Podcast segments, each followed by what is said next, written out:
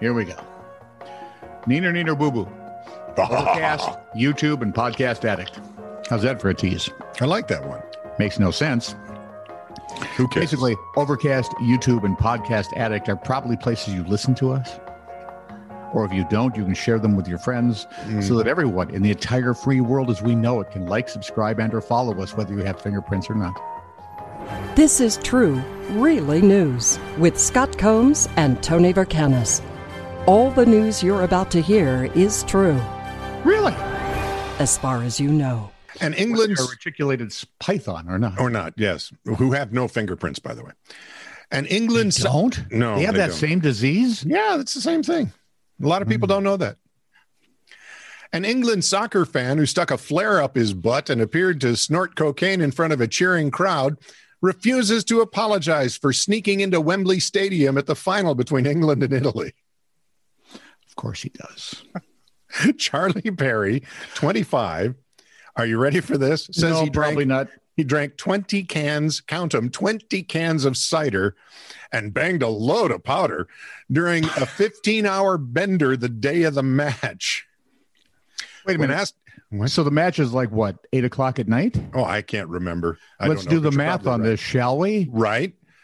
When asked if he would Here, apologize, set the alarm early. I have to get toasted before I go to the soccer. when asked if he would apologize for his behavior, Perry said, nah, no way. I'm not saying sorry. The roofer from uh, Sunbury on Thames claims to be a veteran, and I don't know how it's pronounced, Gibber or Gibber. Sure. spelled with a G. It's a fan who sneaks into matches without paying and says he did the same for the semifinal against Denmark. So he does it very subtly by putting a flare, because who would notice that? Perry says that after 18 months of misery since COVID 19 struck the UK, he thought his stunt with the flare in his backside would cheer people up. And he claimed there was so much alcohol in his system, he didn't feel any pain from the sparks. Insisting he has no regrets, Mr. Perry was quoted as saying, See you in Cotter. Not if I see you first, pal. and you should, because this is you know, probably light giving off from the. better. Yeah, the flare.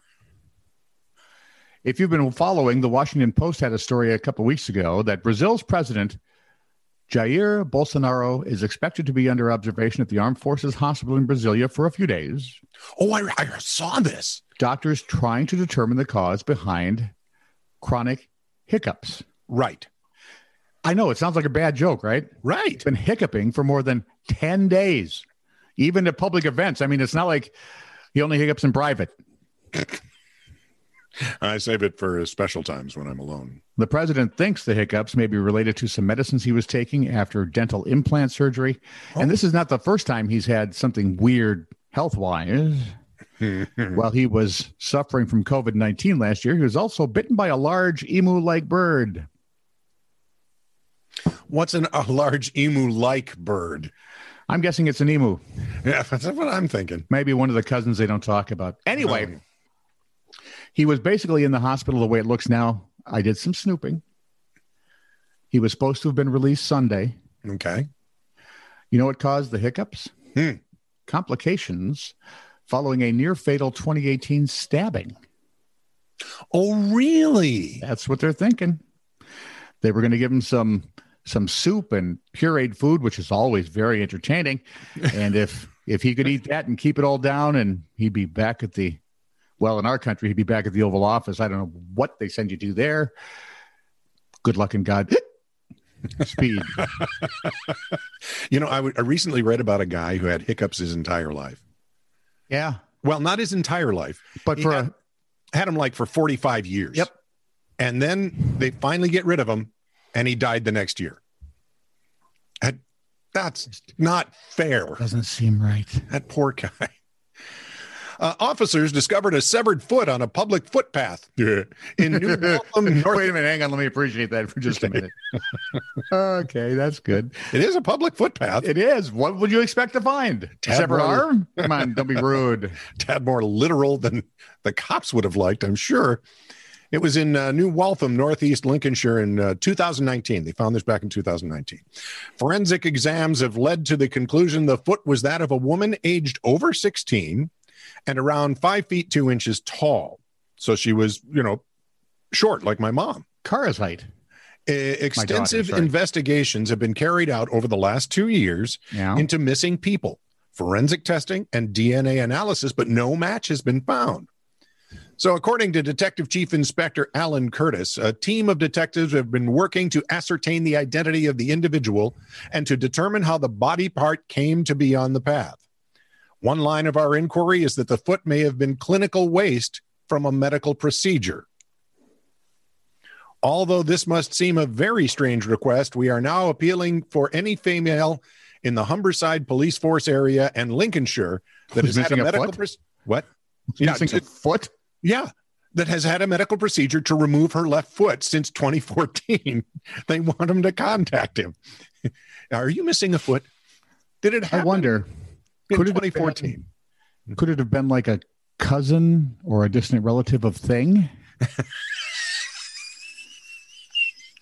Uh, this is my third cousin, fourth times removed. You call It's one we don't talk about. fourth time removed. You're just. This person should have their criminal license suspended. or taken away entirely. Exactly. A fo- well, they may do that now.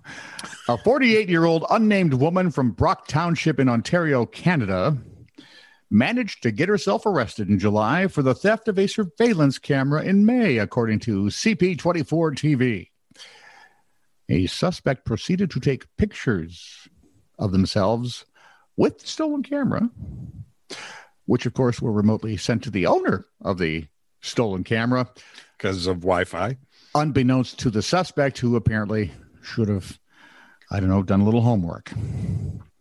Arrested, charged with possession of property obtained by crime and not being the brightest bulb in the basket.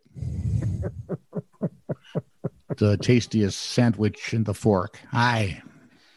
The loneliest bowling ball under the house. Uh, wonder how they're doing, by the way. I'd like to see pictures. This is true, really news. Send email to TITR at netradio.network.